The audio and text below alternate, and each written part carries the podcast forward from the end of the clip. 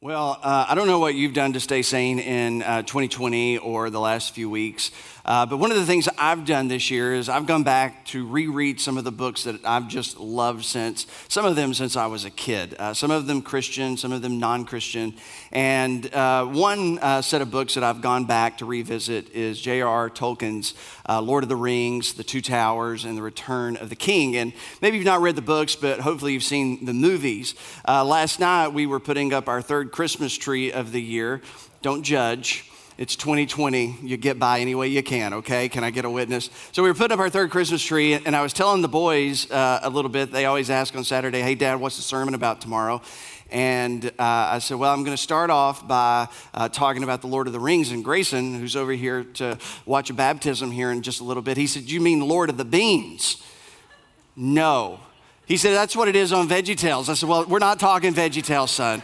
So it's not the Lord of the Beans, it's the Lord of the Rings. And there's uh, one particular part early on where uh, Frodo is talking to Gandalf, and Gandalf is telling him about the ring has returned, and so has the enemy. And, and this, this is how it reads it says, I wish it need not to have happened in my time, said Frodo. So do I, says Gandalf, and so do all who live to see such times. But that is not for them to decide. All we have to decide is what to do with the time that is given to us. And I thought that was a fitting place to start today because one of the things, as we think about the last few months and the last few weeks and even the last few days, uh, I think we can all agree, if we can't agree on anything else, I think we can agree on the fact that it's not been easy. Uh, things haven't gone according to our plans. We didn't envision this year to look like this. We didn't expect to feel this way. We didn't expect to be so uneasy on the inside. We just didn't expect to see and hear everything that we've seen uh, throughout this year. And so, if we were in charge, we would have written a different script. Uh, so I think the best place to start uh, here in the beginning of a brand new series is just with a little bit of honesty. The past few months, the past few weeks, and the past few days, it's been tough. And it's been tougher on some than others, and it's not all been bad, but it's been tough. And, a lot of folks have just been trying to survive, and statistics uh, are proving that people aren't necessarily taking the best mechanism to survive. Uh, alcohol sales are booming in the country since March because people are self medicating and people are just trying to be numb and, and, they're just trying to just zone out. And so, folks, you know, if I can't escape it, I'm just going to drown it out.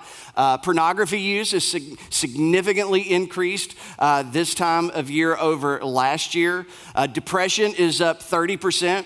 Uh, domestic abuse is up, suicide is up, mental health issues are up 40% according to the CDC. Uh, and even in recent days, uh, we've been reminded of the fact that civil unrest can lead to emotional unrest.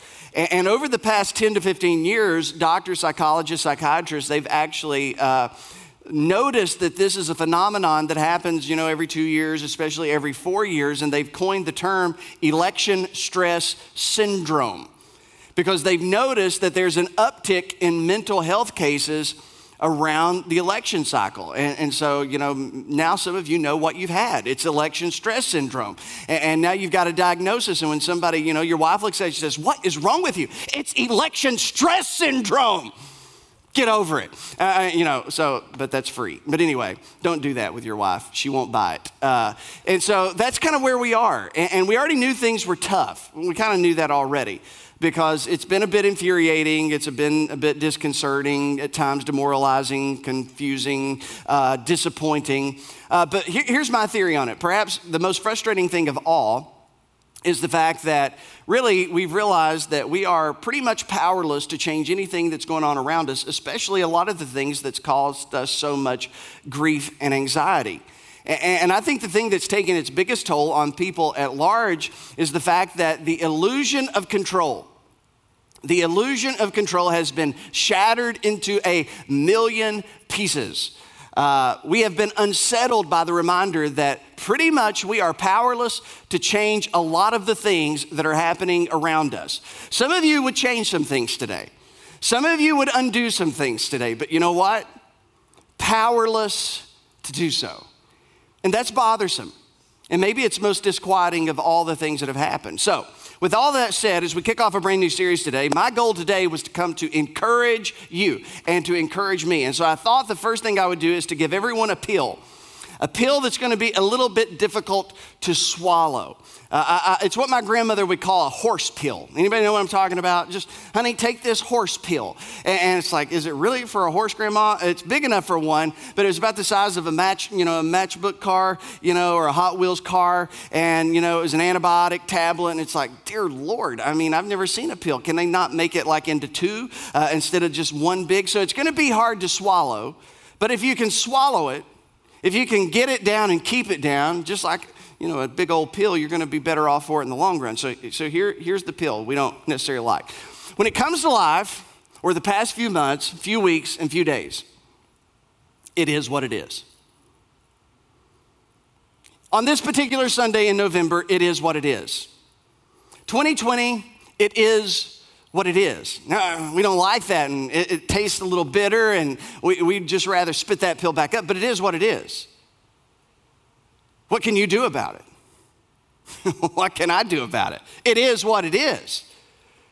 Ranting on Facebook, did that change anything? No. Sitting at home, being upset about whatever it is you're upset about, has that changed anything? No. It is what it is. Whether it's the pandemic, whether it's the election, whether it's life, your life, my life, circumstances big, circumstances small, whatever it is, whatever the it is that weighs you down, holds you back, that's been bothering you, that causes you to fear, causes you to fret, that you've been complaining about, that you've been grieved over. It, whatever it is, it is what it is. Now, it is what it is is not an abdication of responsibility. You've been involved and, and you've, you, have you have made your choices and, and you've, you've just not been sitting on the sidelines of life. You've, you've done your part, but after you've done your part, it, it is what it is. This is not fatalism, it's just realism. It, it is what it is. But that's the pill that's hard to swallow. But here's, here's the good news. Here's the good part. It is what it is, but what it is won't be the way it is forever. Isn't that good news? it is what it is, but what it is won't be the way it is forever. And that's enough to smile. That's enough to kind of feel a little bit of a, just a glimmer of joy down on the inside. That, that looks like light at the end of the tunnel. That feels like, oh, something's lifting off my shoulders. It is what it is, but what it is won't be the way it is forever. This is what Solomon, Solomon looked back over his life. He, he, was known as the wisest man. It didn't always compute into his life practically, but had a lot of wisdom. He didn't always follow it, but, but he was looking back over his life towards the end of his life, and, and he jotted down into his personal memoir a, a verse that many of you have heard. This is what he says in the book of Ecclesiastes. He says, For everything, there is a season. For everything, there is a season. And this is going to be good news for all of us. And this is going to be the introduction to this series that we're going to spend the next uh, three weeks in. The most encouraging part of what Solomon realized about his life was that his life was a cohesion of seasons. One season followed by another season, followed by another season, followed by another season. That at the end of his life, he saw how they all joined together and they formed the totality of his life. And towards the end of his life, his final observation about his life was this. He looks back and he thinks about those times that he thought that he would never survive. He looked back over those moments that he thought it would never end. He never thought anything would get better. He never thought anything would change. And he looked back over those events and I think he thought to himself, hmm, what was, was, but what was didn't last forever. What was, was. Some of you, you're old enough to look back over your life and you can say that. What was, was, but what was, wasn't forever. It was a season, it was a moment, it was a chapter. And, and Solomon realized that God, just like the world around us, God built into our lives ebb and flow, up and down. There's an ebb and flow of our lives. There's spring and there's summer and there's fall and there's winter and there's all of those things. And that's what Solomon realized. He goes on in this chapter and he says, You know what? There's a time for everything. There's a time to be born, there's a time to die, there's a time to plant, there's a time to harvest, time to kill, to heal, to tear down, to build up, to cry, to laugh, to grieve, to dance, to scatter, to gather, to have war, to have peace. He says, There's a time for everything. And this is such great wisdom. He says, In life, your life, my life, It is full of short seasons of extremes. Don't miss this. Short seasons of extremes with much monotony in between. There's those moments that's way over here, and there's that moment that's way over there, and that season where you feel like you're really high, and that season where you feel like you're really low. But those are just momentary seasons. They're short seasons of extremes with a lot of monotony in between. And he realized that he looked back over his life that every season ultimately became a memory to remember and a story to tell because seasons don't last forever, including this one, including your season that you're currently in, whatever it is. One day, the things that you've been going through, the things that you've been feeling, the thing that you endured, the last few months, the last few weeks, the last few days, sooner or later, it will be a once upon a time. It will be a memory to remember, it will be a story to tell. And here is the question what story do you want to tell? When this season of life is a memory to remember and a story to tell, what story do you want to tell and what do you want to remember? Richard Blackaby said that seasons are God's way of promising change. Fall is a promise of winter, and winter is a promise of spring, and spring is a promise of summer. Seasons are a promise of change. And Richard Blackaby goes on in his book that's all about seasons. He says, Everything in our life has a season, an appropriate time. Not in some random way, but I love his phrase. He says, It is charged with purpose. The last few months, the last few weeks, the last few days, your life, every season of it, it's been charged with purpose.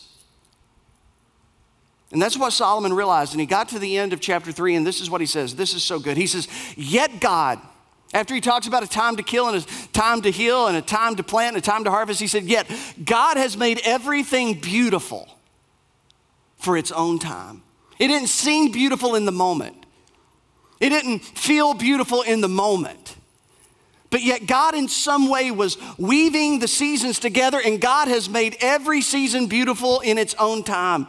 And he goes on to say, but even so, people cannot see the whole scope of God's work from beginning to end. You can't see it when you're in it. You can't see the beauty of what God's doing in it. It's only going to be on the other side of the season and maybe a few seasons away that you're going to be able to look back and say, God was doing something beautiful. God was doing something great. I thought it was the end of the world. I thought it was the worst thing ever, but, but look what God did. And there will be a moment when that happens, whether in time or eternity. Because Solomon also said that it is God who put eternity in our hearts. And so if we don't realize it on this side, we'll realize it on the other side. That God indeed made everything beautiful in his own time. And so the idea is that every season of your life has a divine purpose attached to it. Don't miss it. No matter how hard it is, don't miss it. No matter how difficult it is, don't miss it. No matter how irritating or frustrating, don't miss it. And, and there's a part of us we don't like the idea of this. But if he's right, and is, if Solomon's right, that means that this year, this season, your story, your life, it has a divine purpose attached to it, every single chapter of it. Now, this is why this is important. And again, I'll just remind you I, I, my job today is just to tee up the ball for the rest of the series, to just get us going in that direction. When we forget that every season of life has God's purpose attached to it, let me tell you what happens when we forget that, when we lose sight of that. We end up fighting against the season that we're in. And then we end up resenting the season that we're in. We fight against it instead of participating in it. We resent it. And then when we resent it, we end up wasting the purpose that God had attached to that season. And you don't want to do that. And I don't want you to do that. And I don't want to do that. And I know that we don't want that for each other. We don't want to miss the purpose that God has attached to this season of your life or my life or our life. That's not what we want to happen. So, what do we do about it? Where do we start? Well, we start where we are.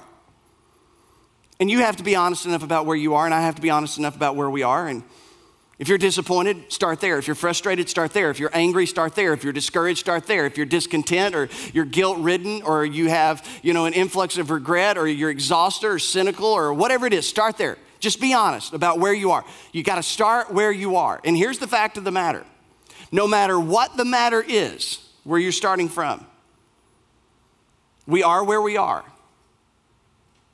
And however we got here is less important than where do we go from here. And that's the question of this series. Where do we go from here? Once we get honest enough to say, hey, we're in a season, and this is the season that I'm in, I'm gonna own it so I don't miss God's purpose that He's attached to it. Where do we go from here? Wherever here is for you, whatever here looks like for you, whatever here is yours. Where do we go from here? Where do we go as a people, as a church, as Christians, followers of Jesus? Well, here's the answer we go forward. That's where we go. We keep on moving. And we keep on moving forward. Do we have a choice? We refuse to get stuck in the season that we're in. We refuse to get stuck in the emotion that we feel. We keep running our race. We refuse to quit. That's what we do, that's who we are. There's a race that's been laid out in front of us. God has called us to run in our lane. We run in our lane. We refuse to throw in the towel. We move on from where we are. We turn the corner. We turn the page, as the great sage Bob Seger said. We turn the page, right? We move through and we move on. That's what we do. So, how do we do that? How do we move on from where we are, wherever we are? How do we move on? How do we keep from getting stuck? How do we keep from growing bitter or growing sour? How does that happen? How do we keep from missing the purpose God has attached to this season of life? There's one answer. One answer only. It's the thing that will change everything without changing anything. It's the thing that will change everything without changing anything. It's gratitude. It's gratitude. Now, I, hope, I know you were hoping for something deeper, something more profound, more spiritual. But don't miss this. Gratitude helps us to start moving forward and stay moving forward, even when the unwanted remains unchanged. Whatever the unwanted is in your life, it is gratitude that will get you moving through it, and it's gratitude that'll keep you moving until you're past it, even when what you do not want is not changed. When it comes to gratitude, Chesterton called it the highest form of human thought.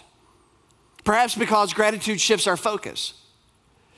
Gratitude gets us off the news cycle. Gratitude gets us off the bad news. Gratitude gets us off, oh, this didn't turn out the way I wanted. Or gratitude, it makes us stop thinking about the disappointment, or stop thinking about the hurt, or stop thinking about all the things that we would change if we could, but we can't, so why do we keep thinking about it?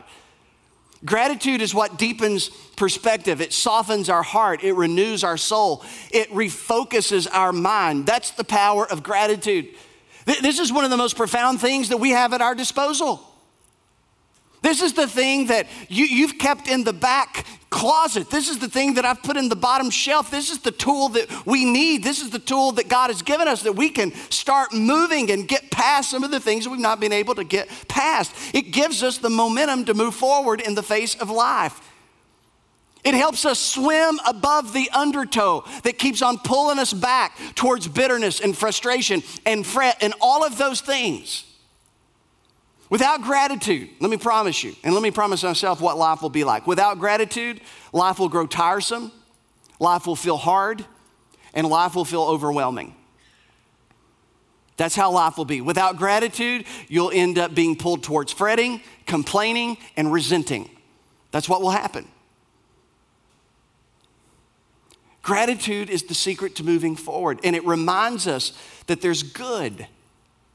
Even in the midst of the bad that's a part of your story and part of my story, even the bad that is this season, gratitude refocuses me on the good. Now, I told you I've been rereading Lord of the Rings and all of that, but in, in the second book, uh, there, there's, a great, there's a great story, and uh, I, I don't have time to set it up for you, but but Frodo is talking to his good friend Sam, and, and he's having kind of a crisis, and he, he thinks he can't do you know, what's being asked of him.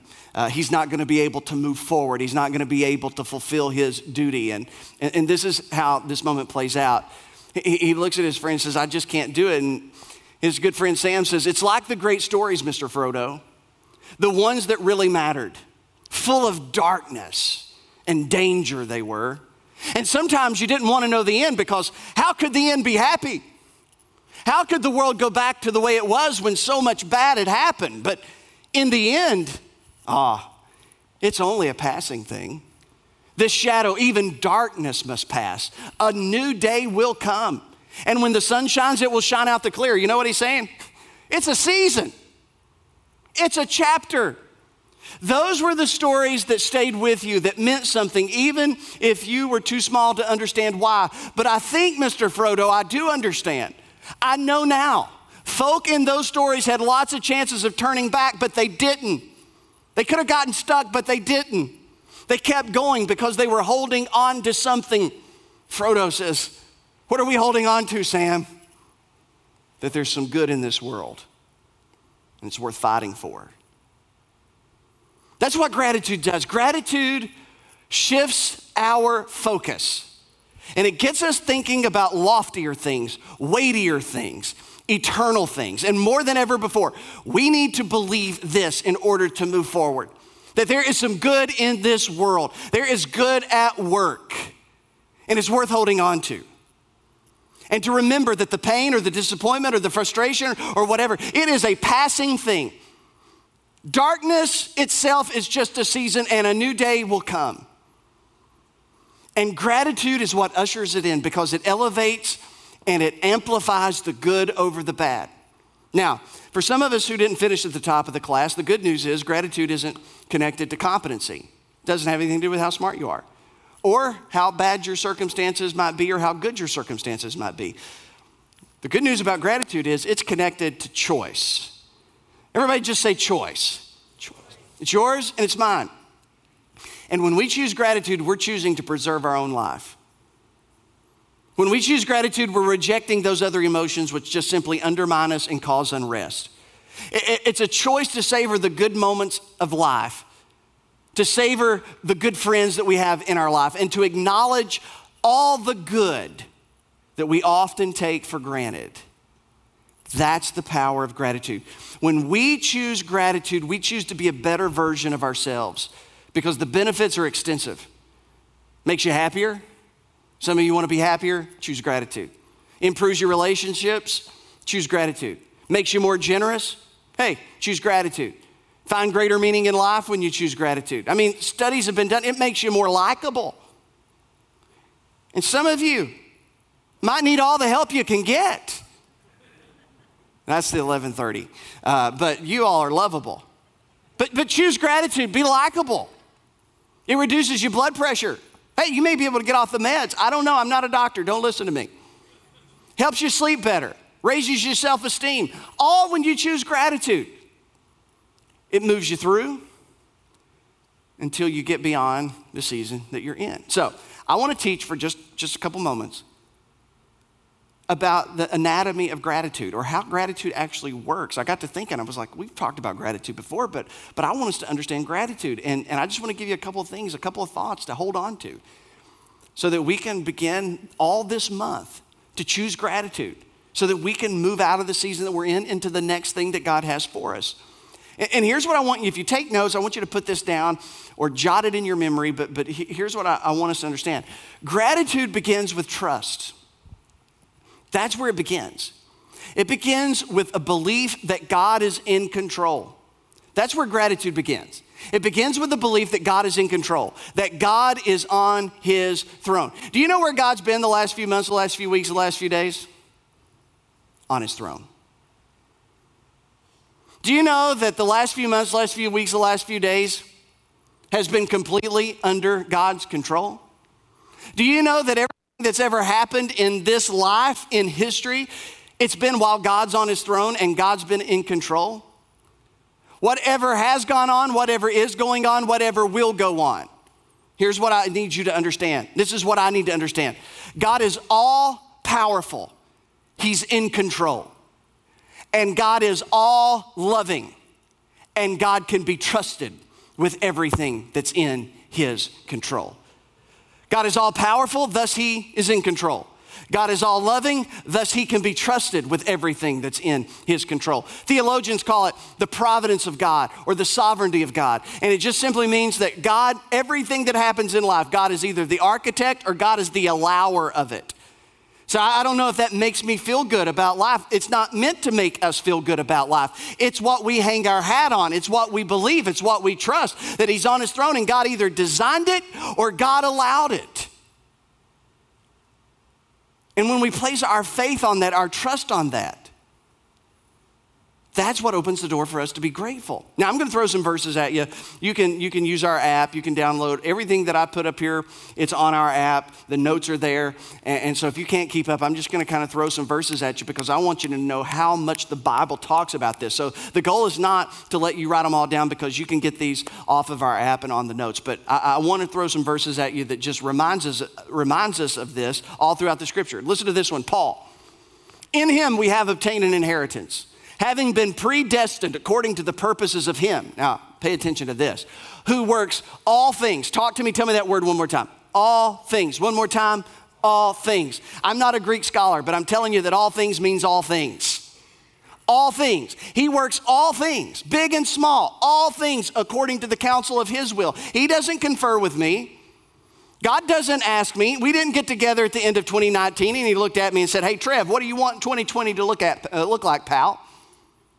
What, what can I serve up for you in 20? No, God didn't do that. He didn't ask you, He didn't ask me. God doesn't need my input. God does what He does, and He works it out according to the counsel of His own will. Listen to what Jesus said. Jesus said, Are not two sparrows sold for a penny? It's like, what? Are not one of them, will they not fall to the ground? How can they fall to the ground apart from your Father? But even the hairs of your head are numbered. By who? By God. Fear not, therefore. You are more valuable than the sparrows. So what in the world is Jesus saying? He's saying that the lowliest of creatures, sparrows, when they fall from the ground, God knew it. God was there. It didn't happen apart from Him. A penny, the most minuscule transaction that one could have, God was involved in the penny. Jesus' point is you're not going to find a scenario where God's not involved. He's, in, he's involved in the small, insignificant, and He is certainly involved in the significant He's involved in your life because you're more valuable than the sparrows. He knows the number of hairs on your head. So God's not caught by surprise about what our lives are like or what we're going through. God is in control, and God can be trusted. That's what the scriptures keep hitting us with over and over and over again. Listen to what God says in Isaiah I create the light and make the darkness. Do you now? I send good times and bad times. Who does? I, the Lord, am the one who does these things. Now, listen, if God can be trusted, I don't have to be bothered by that. If God can be trusted, I don't have to be scared of that. If God can be trusted, I don't have to be fearful or fretful about that. If God can be trusted, I don't have to wring my hands and wish I had more control or wish I could do this or wish I could do that. If I trust His control more than I trust my illusion of control, it frees us. It frees us. Listen, listen to what Job said. Job said, I know that you can do all things and that no purpose of yours can be thwarted. Listen to what God says again in Isaiah I'm the one who's declaring the end from the beginning and from ancient times things not yet done, saying, My counsel shall stand and I will accomplish all my purpose. In other words, this is God saying, Resistance is futile. Charles Spurgeon said, The sovereignty of God, the providence of God, is the pillow upon which the Jesus follower rests his head. He, he said in another place, He said, Cheer up, cheer up. There's no things left to chance. There's no blind fate. It doesn't rule the world. God has purposes, and those purposes will be fulfilled. God has plans, and those plans cannot be dislocated, those plans cannot be interrupted. For those of us who may be a bit fretful here at this time of November, listen to what Daniel the prophet said. So that the living may know the Most High is sovereign over all the kingdoms on earth, and He gives them to anyone He wishes. Listen to what Solomon has said. He says, We may throw the dice, but the Lord determines how they fall. So, Trevor, I'm not sure if this makes me feel better. Again, unless we believe God can be trusted, it won't make you feel better. Unless you believe that God can be trusted with everything that happens, it won't encourage you. It won't set you free from fear. It won't set you free from fret. But the moment that we truly believe that God can be trusted, because gratitude begins with trust, the moment that we trust that God can be trusted, all of a sudden, there's life and there's hope and there's, there's joy. Because Paul put a big bow on it. He said this He said, and we know that God causes everything, everything everything, everything, everything to work together for the good of those who love God and are called according to his purpose. So, God who brings together every season of life and every event of life, and God who works with us as we are involved and responsible to make our own choices, but God, He's there and He's working it all for good. When we trust that, when we believe that, that makes gratitude possible because we will never be able to be grateful for it until we are able to trust that God was and in control of it, whatever it is, whatever it was. To move through it and beyond it, you got to believe. I've got to believe that God either prescribed it or permitted it that it in some way furthered his plan and his purpose, no matter how bad it felt or looked.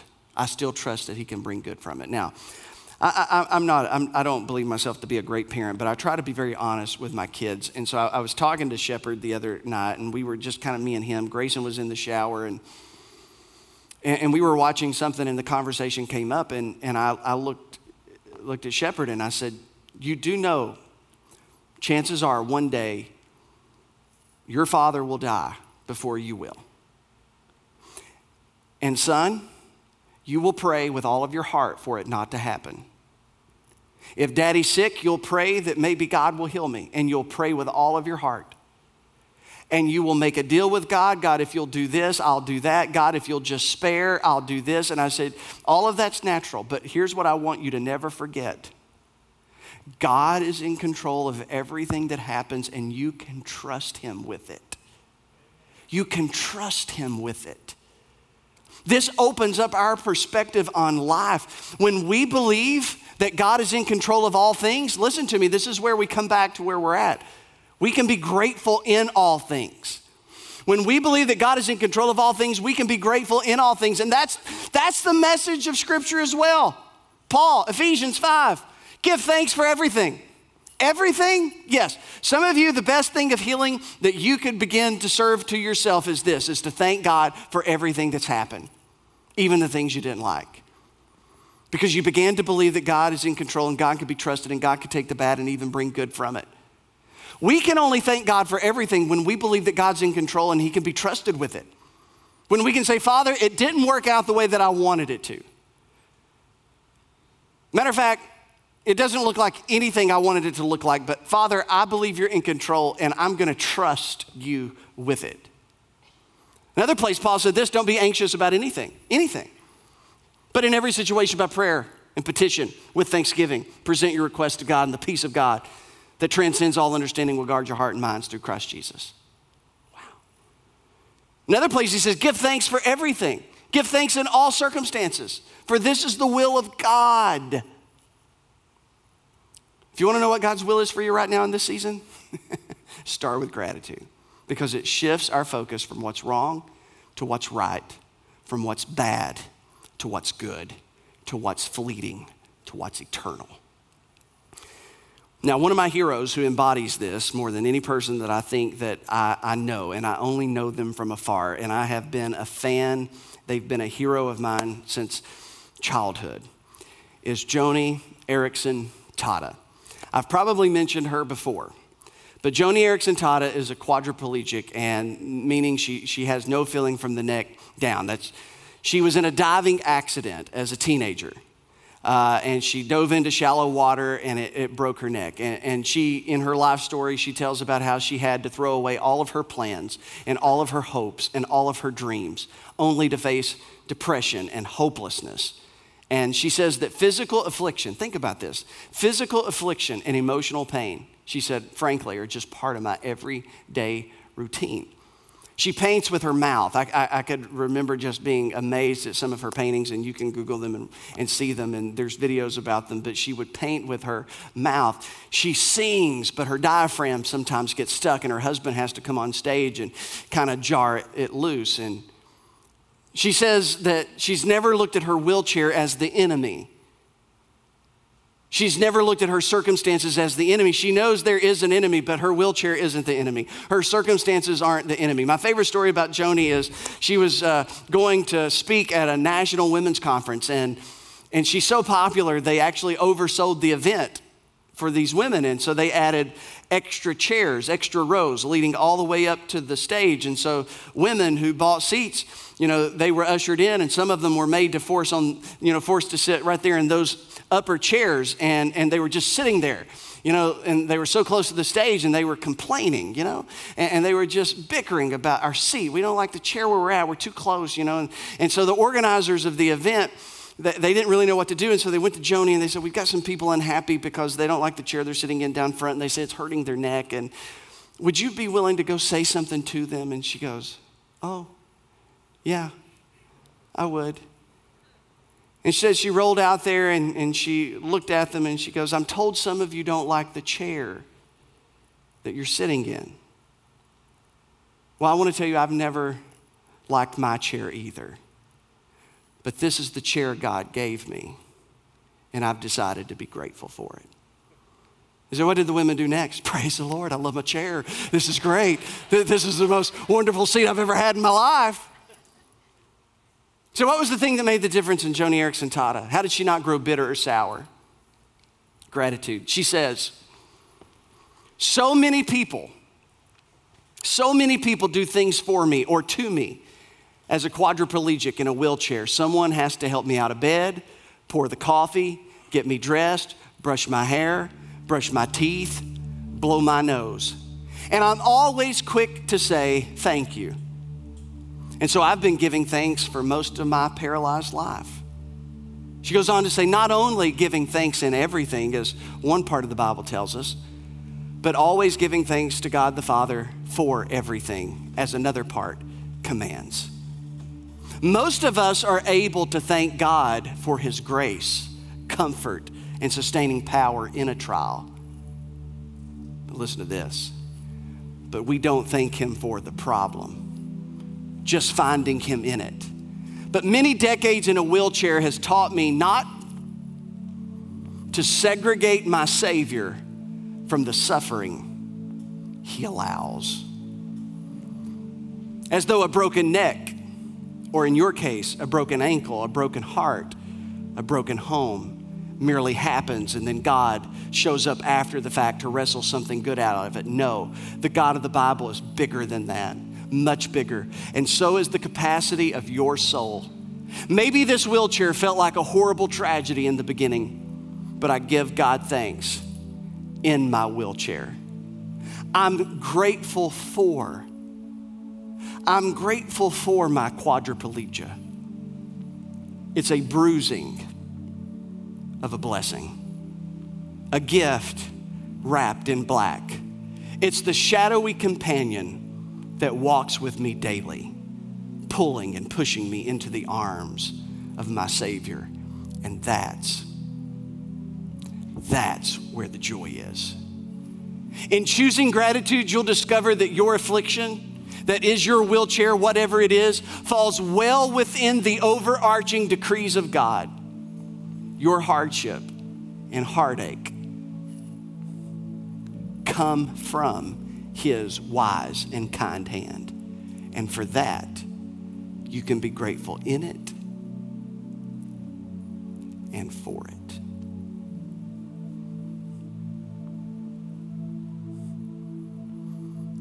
That's the power of gratitude. Paul closed out his letter to Colossians And it reminds me so much of Joni's story. He said, and I think it's good advice for all of us. He said, Let your roots grow down into Him, and let your lives be built on Him. Then your faith will grow strong in the truth you were taught, and you will overflow with thankfulness. And let the peace that comes from Christ rule in your hearts. For as members of one body, you are called to live in peace and always be thankful. I love what he says next. He says, Let the message about Christ in all of its richness fill your lives. Teach and counsel each other with all the wisdom he gives. Sing psalms and hymns and spiritual songs to God with thankful hearts. And whatever you do or say, do it as a representative of the Lord Jesus, giving thanks through him to God the Father. One of the best ways to represent God, your Heavenly Father, in this season is to be a person who fights the strong and hard battle of living a life of gratitude. Where do we go from here? We go forward. How do we go forward? With gratitude. And where do we start? Let the message about Christ in all of its richness fill your lives. In a world full of bad news, start with the good news. Turn your attention to God and remind yourself of who He is and what He's done and what He's promised to do. Remember that God is all powerful and He's all wise and He's all knowing. He's in control. He's declaring the end from the beginning. His purposes cannot be thwarted. Nothing catches Him by surprise. He turns the hearts of leaders. He raises up kingdoms and tears them down. He's involved in the big moments and the small moments, and He's working them all out for your good according to the counsel of His own will. That's who He is, and that's what He's doing. So maybe start tomorrow with this right here. Just wake up and say, God, you're in control of all things, and you can be trusted in all things. Start there. Say it out loud, write it down, come back to it later, make it a part of your routine, put it on the notes on your phone, put it as a screensaver on your phone. God, today you are in control. I confess that. And you can be trusted in all things because you're in control of all things. And then start thinking about God's grace. God's grace towards you. And remember that it was by faith through grace that you were saved, not of your works, but of His finished work. Think about God's grace that is greater than all of your sin. Grace that says, I forgive your sin and I remember them no more. Grace that says, wherever there is sin abounding, I, as grace, will much more abound. Grace that says, I'm going to cover every single one of your sin. Grace that said, I didn't care how far you went away from home, just come back home. I'm waiting for you. Grace upon grace upon grace upon grace upon grace. Grace that removes guilt as far as the east is from the west. Grace that can can absorb the full measure of our sin. Grace that says, no matter who you are or what you've done, just come on back. Think about that and just say out loud God, my sin is great. God, your grace is greater. Just start there. Start with those two things. God, I confess that you're in control of all things and I believe you can be trusted in all things, and I'm gonna be grateful for all things. God, I just think about your grace, and I just wanna say my sin is great. God, you know how great my sin is. You know how despicable my sins are. The ones I've committed, the ones I've wanted to commit, my thoughts, what's down there deep in the darkest part in the corner of my heart. You know about it. But God, every sin that I've ever had or entertained or done, God, your grace is always consistently, forever greater. And I'm grateful for it. And then think about God's love. The love that He's loved you, an everlasting love, as Jeremiah would say, or as Augustine said, that He loved you as an individual in a way that He loves everyone. And He loves everyone as though they were all individuals. He loves you with an unconditional, unwavering, unending love. Or as Brennan Manning said, I think he said it better than I can, and I'll, I'll leave it here. You wake up and you think about the providence of God. You wake up and you think about the grace of God, and then you wake up and you think about the love of God. And He says, The compassion of Jesus is the compassion of Almighty God. And Jesus says to your heart, to your heart and your heart and your heart and my heart. Don't ever be so foolish as to measure my compassion for you in terms of your compassion for another. Don't ever be so silly as to compare your thin, pallid, wavering, moody, depending on smooth circumstances, human compassion with mine, for I am God as well as man. And when you read in the Gospels that Jesus was moved with compassion, it's saying that his gut was wrenched, his heart was torn open, and the most vulnerable part of his being laid bare. The ground of all being shook, the source of all life trembled, the heart of all love burst open, and the unfathomable depths of the relentless tenderness of God was laid bare. Your Christian life and mine, it doesn't make any sense unless in the depth of our beings we believe that Jesus not only knows what hurts us, but knowing what hurts us, seeks us out, whatever our poverty, whatever our pain. His plea to his people is come now, wounded, frightened, angry, lonely, empty, and I'll meet you where you live, and I'll love you as you are, not as you should be, because you'll never be as you should be. Do you really believe this? He says with all the wrong turns you've made in your past, the mistakes, the moments of selfishness, dishonesty, and degraded love, do you really believe that Jesus loves you? Not the person next to you, not the church, not the world, but He loves you. Beyond worthiness and unworthiness, beyond fidelity and infidelity. He loves you in the morning sun and in the evening rain without caution and regret, without boundary, without limit. No matter what's gone down, He can't stop loving you. A Jesus who says, I know your whole story, every skeleton in your closet, every moment of sin, shame, dishonesty, and degraded love that has darkened your past. Right now, I know your shallow faith, your feeble prayer life, your inconsistent discipleship, and my word is this I dare you to trust that I love you just as you are and not as you should be. Because you'll never be as you should be. But I love you and you wake up and you think about how you've been loved and you just you just say it out loud god at times i've been unrighteous. I've been unfaithful. I've been unwise but not for a single moment have i been unloved. And god today i'm grateful. What if we started our day like that? God you're in control of all things and I'm choosing to be grateful for all things. God, my sin is great, your sin is greater. And God, I've, I've done a lot of things, but I, you've never unloved me. And I'm grateful for that. Thank you, God. Thank you for this season. Thank you for that night. Thank you for that weekend. God, it seemed so terrible. It seemed so bad then, but God, I look back now and you've brought good from it. Thank you. Because the shadows are passing and even the darkness will pass. And when the sun rises, it will shine all the clearer. And as bad as you thought the story was, you'll find out God was just beginning a better chapter. Heavenly Father, God, let us be a people of gratitude. Let gratitude bring a smile to our face, joy to our heart, peace to our soul. Lord, let us wake up every day of this month and beyond and be thankful, if nothing else, for the providence of God, for your sovereignty, that you're in control. We can trust you with it. To be thankful for your grace and your love towards us. And God, then I think we'll be able to find other things to thank you for. Because there is good in this world, and it's worth holding on to and we dare not let go of it. So, God, speak to us. Let us do the work of being grateful people so that we don't end up being a complaining, whining, bitter, sour people. Let us celebrate the story of the gospel that Jesus died for our sins, he was buried, and he was raised from the dead. The tomb is empty,